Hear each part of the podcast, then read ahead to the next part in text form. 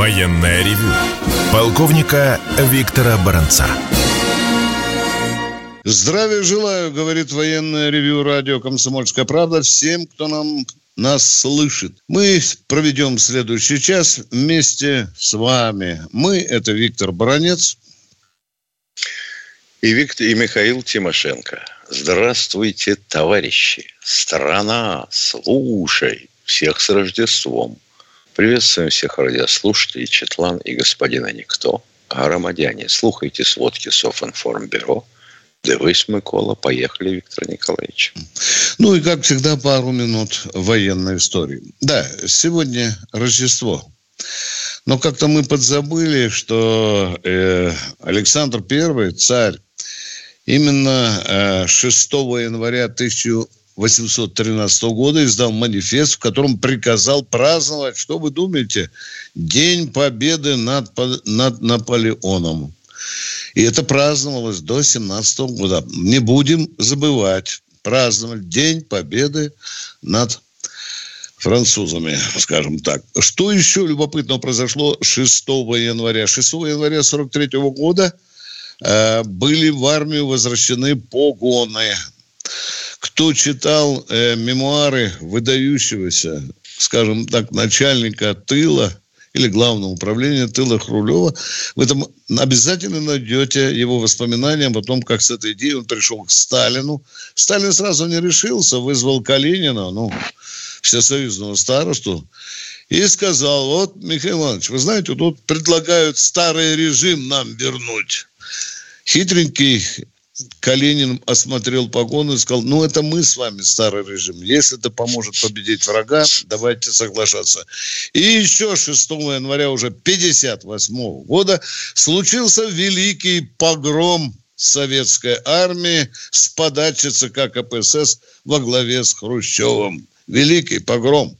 300, больше 300 тысяч офицеров только было уволено, сотни кораблей были уничтожены, даже некоторые из них еще только-только в Солидоле еще были, стояли у причальной стенки, пройдя испытания. Всех пустили под нож. Будем помнить эти уроки. А сейчас слово дежурному Михаилу Тимошенко. Послушаем его, что он нам расскажет о том, о чем вы спрашивали. Что там, Миша, санитарную зону? Санитарный пояс, да. Да, давай поговорим об этом. Так вот Поехали. это касаемо уроков.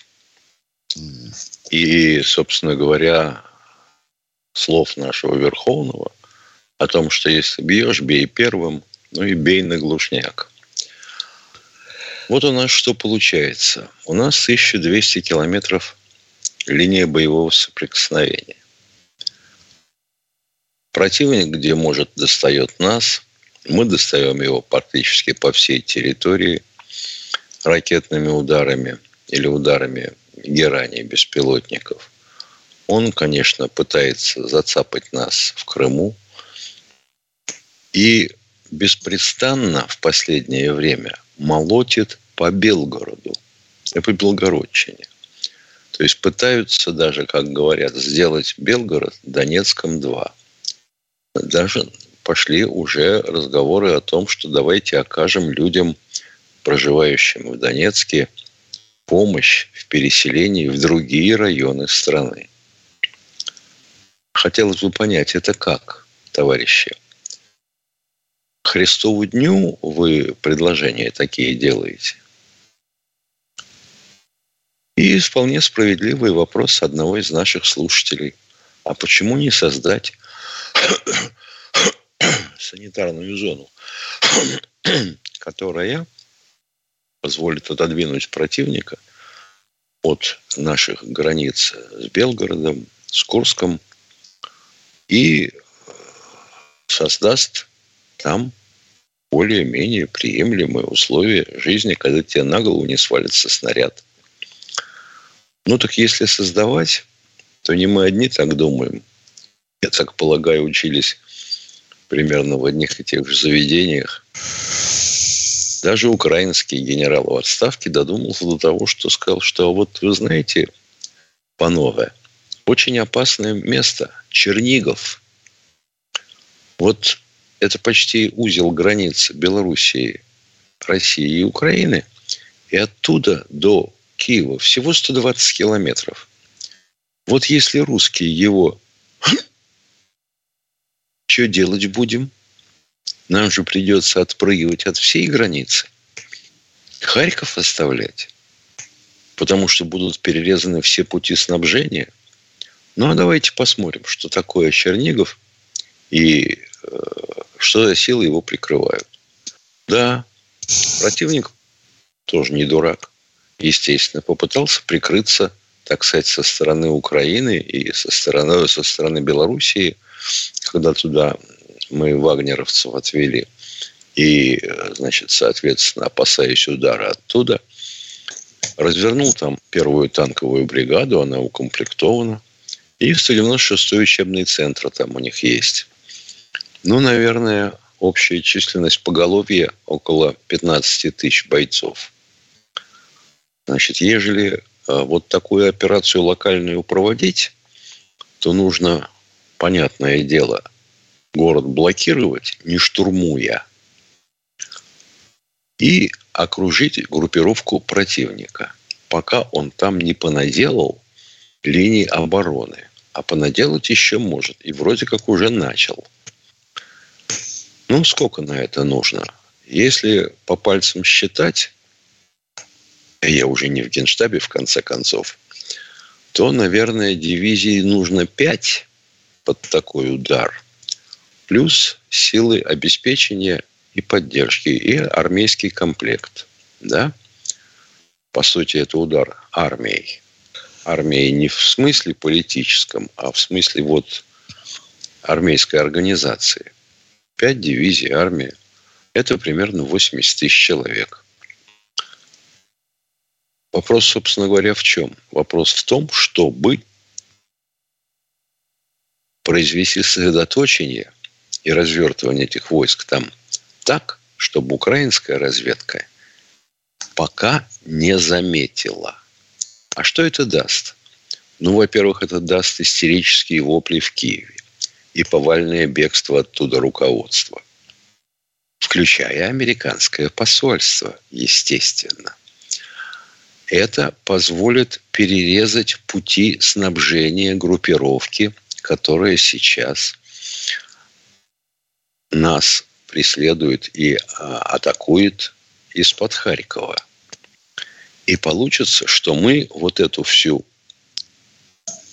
северную границу, северо-восточную границу Украины можем отхватить, отрезать вот на глубину километров 200, как не больше. А уж потом разбираться и с Одессой, с зерновой сделкой. Если уж даже украинцы до этого додумались, то почему бы и нам не додуматься? Ну, посмотрите на карту сами. А, собственно, до туда мы доходили уже, вообще говоря. После чего были переговоры с паном Арахамией. Езжакий такой, пан Арахамия. А теперь он у них месяц иностранных дел. Вот так вот, Виктор Николаевич, такое предложение зреет в народе. Я подумаю над этим. Хорошо. Да. Спасибо, да. Валерий Васильевич, подумайте. Да, да. Ну и вести с полей. А, значит, мы практически атакуем по всей линии фронта на сегодняшний день. Есть движение под Купянском. Противник вопит. Тяжелые бои отходит, отползает, я бы сказал. Есть продвижение на флангах Авдеевки, особенно на северном у Бердычей, потому что если Бердычи оставит, а отдавать ему их не хочется, то нам откроется прямой ход в затылок славянско-краматорской группировки. Продвижение, правда, при боях, естественно, в Артемовске, он же Бахмут – там на южном фланге мы продвинулись хорошо. Бои с применением авиации. Вот погода мешает, черт возьми. И наши э, беспилотники трудно поднимать. Нет, поднимать-то можно, не видно ни черта. Облачность низкая, туманы в Работино и Вербовом. Ну и в крынках додавливают. Что значит додавливают? Устилают третьим слоем двухсотых украинских плацдарм в крынках. Вот такая обстановка у нас на линии боевого соприкосновения. Полковник Тимошенко доклад закончил. Сколько у нас там осталось, уважаемая Катя? А? 30, 30 секунд. секунд, да. Еще раз большая просьба. Люди, не забывайте, что мы военное ревю. Как-нибудь вопросы поближе к э, военной тематике подвигайте, хорошо? Потому что, ну, ну, Бронец Тимошенко не министр сельского хозяйства и так далее. Яйцами мы не занимаемся. Нам бы, нам бы поближе к военной тематике. Пожалуйста, очень просим. И не просите у нас два вопроса. Вы имеете полное право задавать нам два вопроса. Каждый в одни руки. Поехали на перерыв.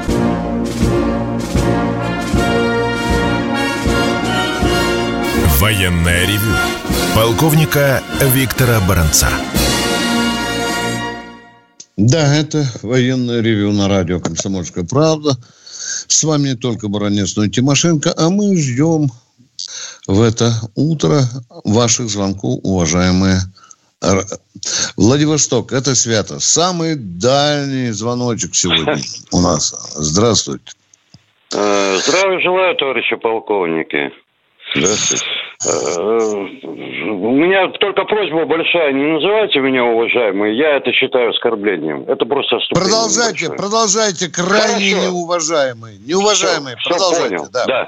Поехали, да. Скажите, э, Влад... Михаил Владимирович, вопрос скорее, наверное, к вам, вы все-таки технарь. Скажите, пожалуйста, вот под Новый год появилось у нас новое слово «альха». Это то есть э, оружие, которым стреляют по нашему Белгороду. Да. А, да, скажите, вот э, это же переделанная э, система ГРАД? Ну, по сути, да, на ее да. базе сделано. Да. Так, я хотел просто поинтересоваться, а это же абсолютно новые боеприпасы, либо уже давно сделанные? А, украинцы сделали его, по-моему, лет семь назад начали разработку. Вот сейчас, видите, дошли, я бы сказал, до серийных образцов. Стандартный срок 7 лет. Ну, я понял. Но у нас его боеприпаса этого нет. Так надо полагать. Почему это нет? У нас есть смерч. Не, ну смерч, э, как бы он и, на слуху смерч, а вот Альха мы впервые услышали именно вот под Новый Нет, год. Вот вот. елки-палки, еще раз. Вот да. давайте тогда начнем с того, что не называйте меня технарем, а называйте меня военным инженером. Так будет, наверное, ну, конкретно. Ну, я имел в виду именно это. Извините, да. Я не знаю, что вы имели в виду. Если вы человек э, искренний и прямой, да. то не надо задавать да. вопросы за угла. Задавайте Я из-за угла не задавал. Ну, так вот я вам и отвечаю. Не из-за угла. Альха – это попытка создать нечто подобное, что есть у противника в американском варианте, если доступно для понимания, то Хаймарс. Понятно. Пока не получается, но близко. У нас есть смерч. Калибр примерно одинаковый. Мощность боезаряда примерно одинаковая. Дальность у нас до 120 километров. Другое дело, что смерчей этих у нас немного, пусковых установок.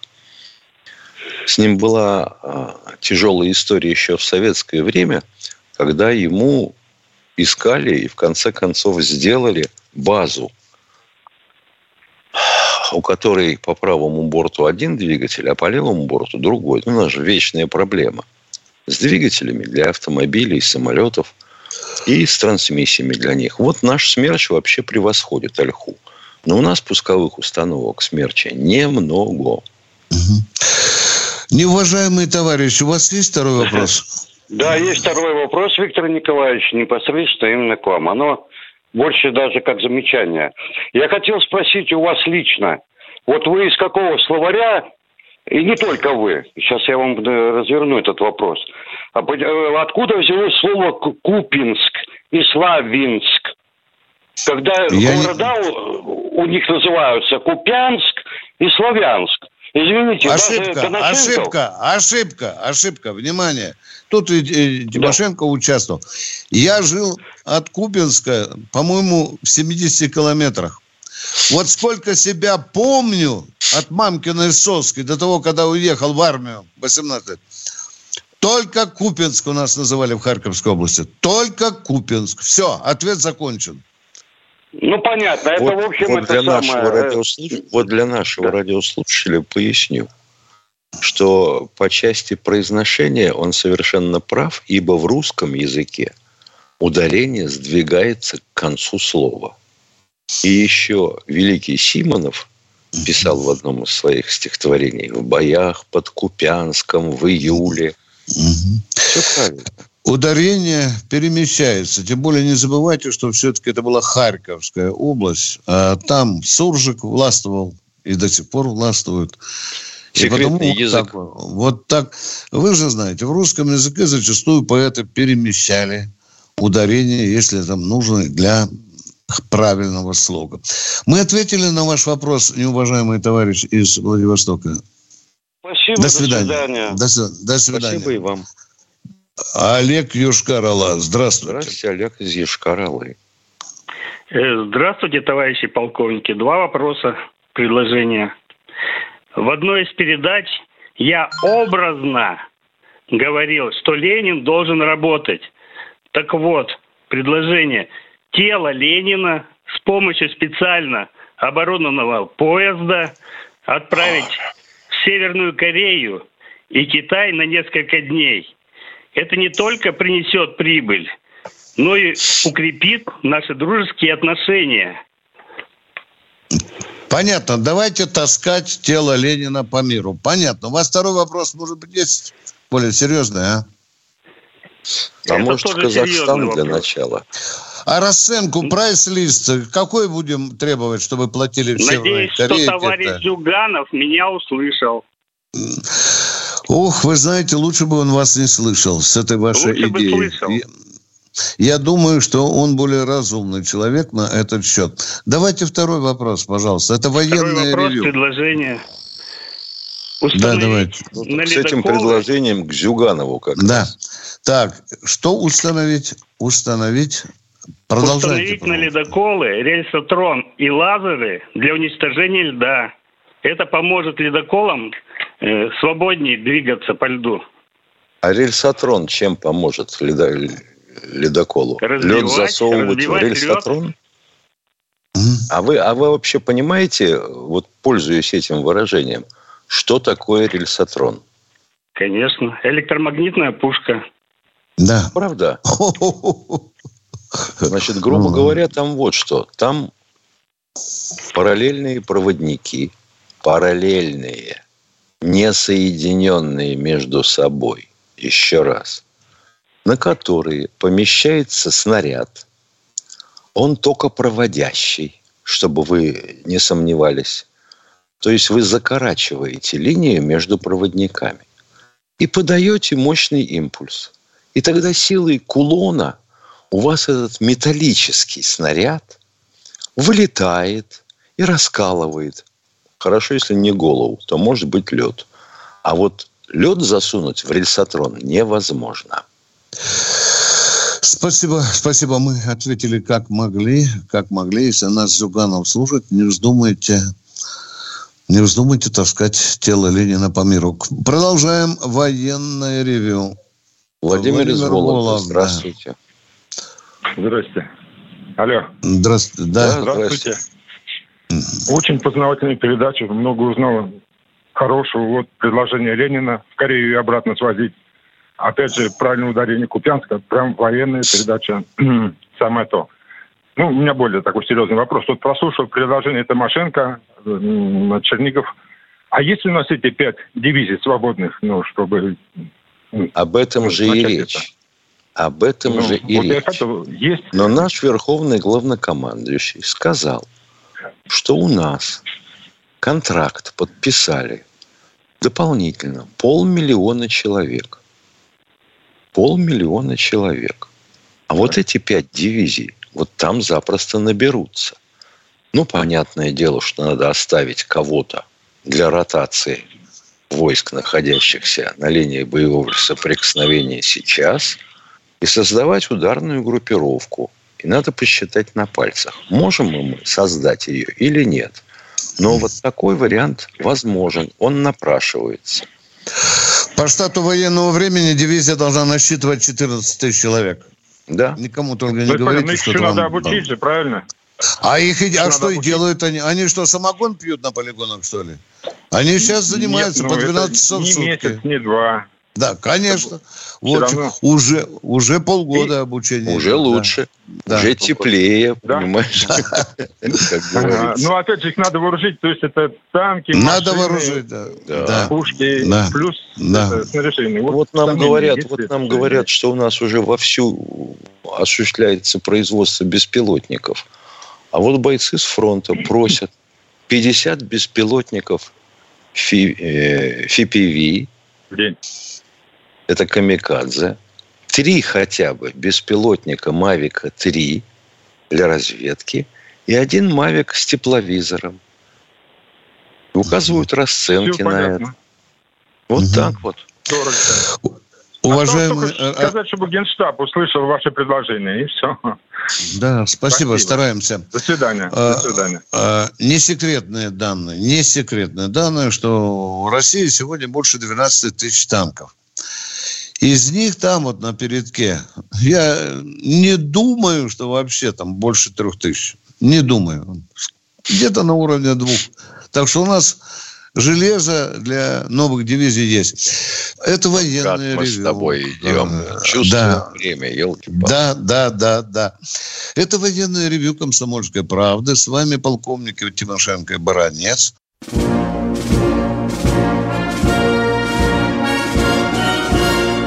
Военное ревю полковника Виктора Баранца. Здравия желаю, говорит военное ревю «Комсомольской правды». С вами полковник и баронец Тимошенко. Здравия желаю, уважаемые и неуважаемые, как просят товарищи из Владивостока, радиослушатели. Мы продолжаем принимать ваши звонки, ваши вопросы. А вот у нас уже Сергей из Ростова. Сергей из Ростова. Здравия желаю, говорит Ростов-Дон уважаемым полковникам. Хочу выразить восхищение вашим мужеством, пред прямым эфиром и возможностью звонить любому. В сегодняшнем смутно озлобленное время выйти на линию прямого эфирного словесного огня осмелится не каждый. Поэтому спасибо вам за это. Вопрос. Часто слышу в отношении межконтинентальных баллистических ядерных ракет отсутствие полетного задания, то есть целеуказания.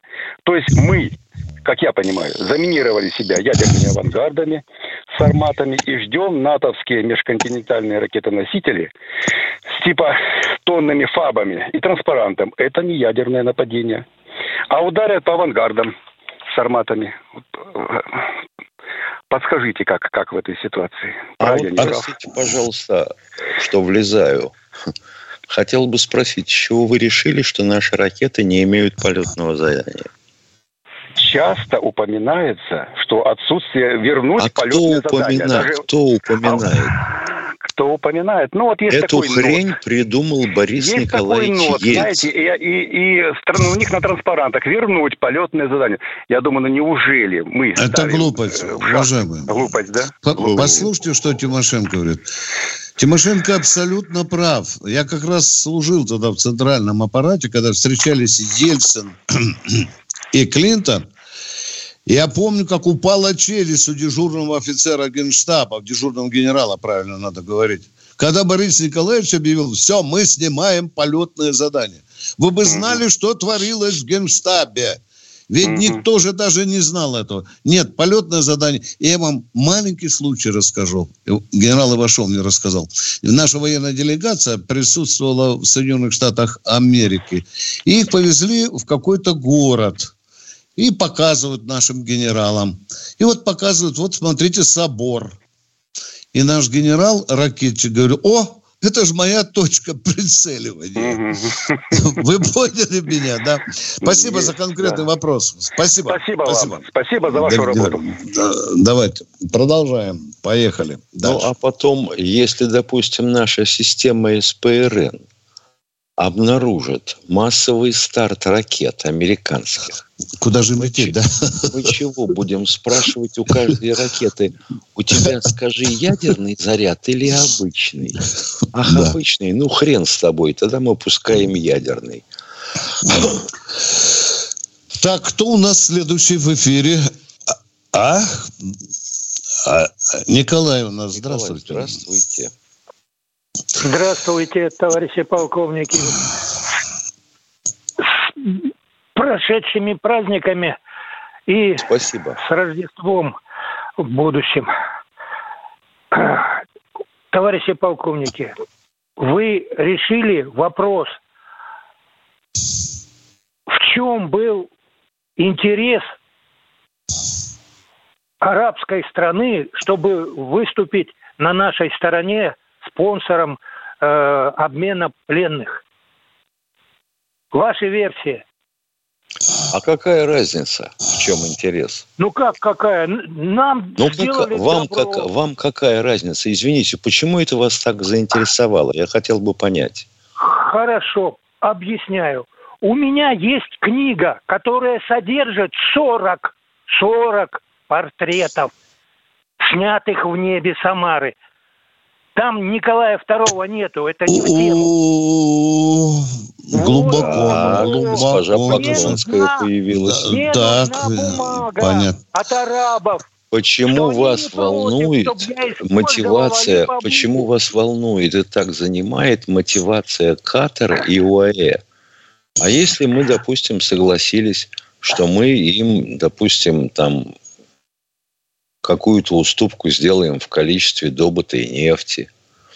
Или пообещаем еще что-то. Ну вот я, хотя бы такое я, в голову вам ударило? Я, про, про, я про нефть не имел в виду. Я имел в виду книга про Али А при чем здесь книга? Вы хотите книгами завалить Катар и Объединенные Арабские Эмираты? Так вы нам про книгу или все-таки про пленных хотите спросить? Да, вы правы только в одном. Что да, эта страна была в качестве посредника. Она сделала какое-то гуманитарное предложение Киеву, от которого он не смог от, отказаться. И пошли переговоры. 173 на 173, а потом добавились еще 75. Спасибо арабам, что помогли наладить вот этот процесс. Наши парни уже дома. Товарищи, Мы продолжаем военное ревю. И С вами Тимошенко и И не все да. ли равно, кто третьим да. участвовал в переговорах? Да, да, да хоть Аргентина. Ну что, продолжаем военное ревю. Владимир Москва у нас. Здравствуйте. А, доброе утро. Два вопроса. Э, первый. Э, на прошлой передаче вы с таким, ну, как бы иронией сказали в отношении ротации э, значит, состава боевых кораблей на Черном море. Я не вижу, например, в этом ничего страшного. Почему? Потому что у нас есть аналоги в том же военно-морском флоте. Подводная лодка, она остается, а на ней два или даже три экипажа. Один экипаж выполняет боевую задачу, один экипаж находится в учебном центре, отрабатывает учебно-боевые задачи. Понятно. Два экипажа всегда на подводную лодку. Скажите, пожалуйста, зачем вызван ваш вопрос насчет ротации? Вот чем? Смысл вот скрытый? Ну, какой? Я считаю, что ротация боевый, э, боевым составом кораблей э, именно с невоюющих флотов сейчас бы позволило в нашем... Э, сказать, Не воюющий флот. Вы же говорите Черноморский флот. Он воюющий. Вот Виктор Николаевич абсолютно прав. Он вас спрашивает не про экипажи, черт возьми. Он вас спрашивает про железо. Вот как вы затащите железо с Тихоокеанского флота, допустим, в чер... на Черное море? Объясните. Значит, я И пустит ли это железо, железо туда? Железо Товарищ Эрдоган ни черта не слушает. А Эрдоган прилив, проливы перекрыл. Вы это знаете? Да, да вы понимаете, вы о чем говорите? Я говорю... Не понимаем. Не пон... Ну, а зачем? Черноморский флот воюет. По нему сейчас бьют. Вы понимаете? Он все время Я тусует понимаю. позиции. Поним... Зачем менять ротацию, если сейчас люди находятся на передке фактически? Чем вызвана ротация? Подождите, а в пехоте почему ротация? Я вас спрашиваю, зачем вы про корабли говорите? Про корабли. Зачем на боевых кораблях Черноморского флота сейчас мне делать ротацию? Ну, скажите, чем она вызвана? А? Чтобы экипажи Северного флота появляя, получали боевой опыт. Уважаемые, а что на Северном Глубокая флоте... мысль. Что на Северном флоте не может заварушка случиться, а? А вот э, заварушка, когда там случится, еще неизвестно. Вы, а вы предлагаете там... менять флоты, да? Да, давайте тогда Каспийскую не, не флотилию менять. сюда перешлем. Вы, да, вы да. Дорогой, мы трем гнилушку. Это пустые разговоры. Пустые вот дилетантские разговоры. Да. А вот интересно. Дилет... Они готовы, дорогой мой человек. Они готовы. Нет. Они знают свою подлодку, они знают как она себя ведет, где им надо стоять, где выходить на какую да линию. До свидания. Пример лодки, это, что там это пустые разговоры, дорогой мой человек. Пустые совершенно разговоры. Когда надо, тогда экипажи будут ротировать. Но надо учитывать военную обстановку на Черноморском флоте. Все, до свидания. Это пустые разговоры. До свидания. Кто у нас... Продолжаем принимать звонки. Поехали. Вот Сергей давайте все флоты мешать. Давайте мешать, давайте, все. Сергей из Донецкой области. Здравствуйте.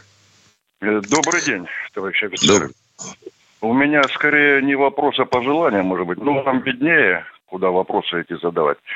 Э, сегодня у нас э, вот демаскировка, особенно гаубиц идет, из-за того, что я считаю, что пороха все-таки старые. Сегодня есть нитро пороха, целая линейка. Может быть, снаряжать уже снаряды пора. Но мы демаскируем сами себя. Позволю вам заметить, что вообще говоря, у нас что ружейный, что артиллерийский порох, нитроцеллюлезный, уже давно, со времен Первой мировой войны. Дымным порохом мы не стреляем. Это понятно. Ну, просто нитропороха, они ведь тоже разные бывают. Здесь вообще, от которых не остается вообще ничего никаких дымов. Так демаскирует, так выстрел демаскирует для чего? Выстрел демаскирует и его обнаруживает пехота противника? Или Нет, этот ну, выстрел ну, обнаруживают системы контрбатарейной борьбы? Да, да, да, да. Именно это. Что да-да-да? Если системы ну, контрбатарейной борьбы, то они никакого... У нас много хохлядских Си... в небе. Ядрит твою в пень головой. Я вам говорю, что системы контрбатарейной борьбы реагируют не на состав пороха. Но на дымы. Ни на какие дымы не реагирует оно. Оно реагирует на полет снаряда. Там стоит локатор. Не в смысле локать, а в смысле лоцировать. Там стоит у нас, радиолокатор. Радар. У нас а, да, называется теплозвуковой разведкой еще есть приборы. Теплозвуковой разведкой, уважаемый пороховщик. Перерыв. Военная ревю. Полковника Виктора Баранца. Продолжаем военное ревю. С вами разговаривают полковник Тимошенко и Баранец, а мы ждем следующего это Владимир из Владимира. Здравствуйте. Понятно. Да, да. Здравия желаю, товарищи полковники. Я капитан Советской армии в отставке, полковник Советской милиции в отставке. 83 года. Награжден четырьмя госнаградами и более 15 ведомствами. До Горбачевско-Ельцинского развала в Владимирской области работало более 20 предприятий и институтов 8 оборонных министерств. В условиях СВО в России многогранно всем рулит одно лишь Министерство промышленности и торговли. И вопрос. Не пора ли для желаемого исхода СВО реформировать ведомство Мишустина, создав ряд оборонных министерств в счет имеющейся численности? Ее там достаточно. Хороший Благодарю вопрос. Блистательный. Владимир, я вам жму руку. Двумя руками жму. Да, у нас нет Министерства оборонной промышленности. Уже лбом специальная военная операция заставляет наших министров биться в эту идею. Да. Вот и я понимаю... Проблема. Да. Это будет министерство, и э, промышленность будет государственная. казенные предприятия или мы частные каким-то образом поверстаем в состав министерства? Хотя бы казенные, э, э, те, которые еще сегодня можно рулить, их э, скоординировать. Вот с казенными Я... все понятно. А где вы найдете поставщиков второго, третьего уровня? Они же комплектовщики, оборонные предприятия. Смежников ты имеешь в виду, да? Да, Миша? конечно. Смежников, да. Видите, все надо перестраивать. Потому что смежник это такой. Николай, Приходит директор... Беленко... Да. Когда Давайте... Рванул стоп, за границу, стоп, стоп, стоп, нас... стоп, стоп, стоп. Давайте договорим эту тему, а потом перейдем к Беленко. Хорошо? Давайте, вы правы в своей идее. Абсолютно. Идея Тимошенко, Тимошенко на тысячу прав, на тысячу процентов прав, что здесь нужно менять порядок хозяйствования. Оборонка должна быть в руках государства. Все. А вот правила отношений со смежниками, тут действительно нужны законы. Все. А теперь про Беленко, пожалуйста. Когда рванул Беленко? Дальше что? Ну, это да. попутно. Э, э, когда Беленко рванул за границу, то у нас за три года построили корпус специально для аппаратуры, чтобы возместить Свой, э, тот урон, Свой, как, частично возместить да. тот урон, который он нанес обороне. На 2 миллиарда долларов он нанес э, урон. Я знаю. Да. Спасибо, Я мы поняли. вам за внимание и вопрос. И э, желал бы, что этот вопрос дошел до Мишустина. Э, не обязательно до Мишустина, берите выше. Пришло время уже разговаривать с властью повыше. То, что Мишустину а скажет, он сделает. его. Угу. Ну, молодец. И что вам ответили? Пока нет ничего. Понятно. Ждите ответа. Ждите ответ. Жду как ответа. Как, как говорят московские банкиры, мы вас услышали. услышали До свидания. Да. Хороший вопрос. Спасибо. Идем дальше. Вадим Новосибирск. Здравствуйте, Вадим Здравствуйте, Новосибирск. полковники. Э, вопрос такой. Вы поменяли время передачи на такое ранее, чтобы с. Это временно, это временно. Нет, это, это только временно. на этой неделе. Да. Дальше мы возвращаемся к своему расписанию. Да. Суббота и воскресенье мы выходим в 8 часов. 8? В будние дни выходим в 4. Так, второй вопрос. вопрос. Давайте, э, давайте. На вооружении РФ примерно 10 самолетов ДРЛО.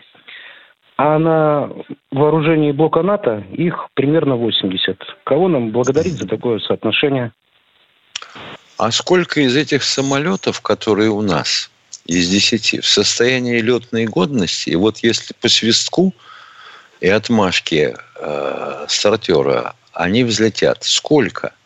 У Не меня скажете? нет такой информации. Это же секрет. Правда? Mm-hmm. А вот если бы она у вас была, вы бы тогда э, волновались, утопит или не утопит наш большой десантный корабль в Крыму? И откуда произведен пуск ракет? Угу. Ну, а я... Вы не ответили, кого нам благодарить-то? Что да, да, да, да, да. А я тоже вам задаю вопрос. Почему у американцев 82 лодки, а у нас 12 только? Кого нам благодарить за это, уважаемые? Ну давай, мы же беседуем. Какой ужас, а? какой ужас. Давайте разговаривать с вами. Ладно, а? Виктор Николаевич, вы, вы ушли от моего вопроса, я ушел от вас. Я спрашиваю вас. Да, нет, вы... дорогой мой человек, не будем уходить от вопроса. Нет. Не будем. После э, разрушения Советского Союза все рушилось. Все рушилось. Армию сокращали, корабли резали, авианосцы продавали и так далее. Угу. Властители, дорогой. Да, да, да. А тут э, хорошо, сидя на диване, кого благодарить? Не благодарить, плакать надо, уважаемые. А вот скажите, пожалуйста, уважаемый. Да. Вот э, дело касается армии, и вопрос совершенно простой. Каким образом Россия, то есть Российская империя, вступила в войну 14 года, с какого перепуга нахрен мы в нее лезли, имея расчетную величину запаса 200 выстрелов на винтовку. А? Я не военный, я пиджак. А, вы не военный. Понятно, да. А, а как вы думаете, для автомата 200 выстрелов это много? Давайте второй. Военные вопросы решают как в царское время.